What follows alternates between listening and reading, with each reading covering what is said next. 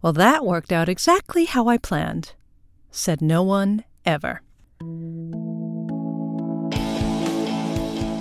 I Feel Awful, a micro podcast about leadership with Master Certified Coach Christine Sachs and Associate Certified Coach Juanita Molano Para. Chronicle 25 Nothing to Fix.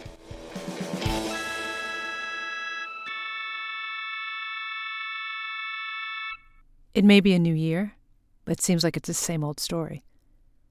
Pick any headline impeachment trials, violence against a minority group, economic freefall. Many of us have this ingrained muscle to go and fix stuff. Fixing stuff makes us feel good, gives us value in the world. Or at least, that's what we think. So here's the question What if there was actually nothing to fix? I don't mean that things can't get better, and it doesn't mean that systems can't be improved or justice can't be implemented. I'm talking about the mindset of problems, the orientation towards seeing people, places, things, scenarios as problems to fix. I know it's cliche to say, look at problems as opportunities.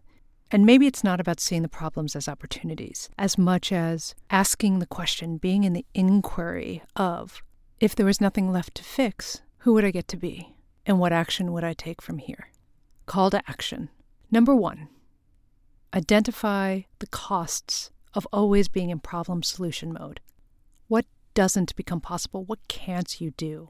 Or what doesn't materialize because you're always in problem solution? Number two, identify who do you want to be when a challenge shows up? How do you want to face it? With creativity, with innovation, with ingenuity? And then what becomes possible from that new way of being?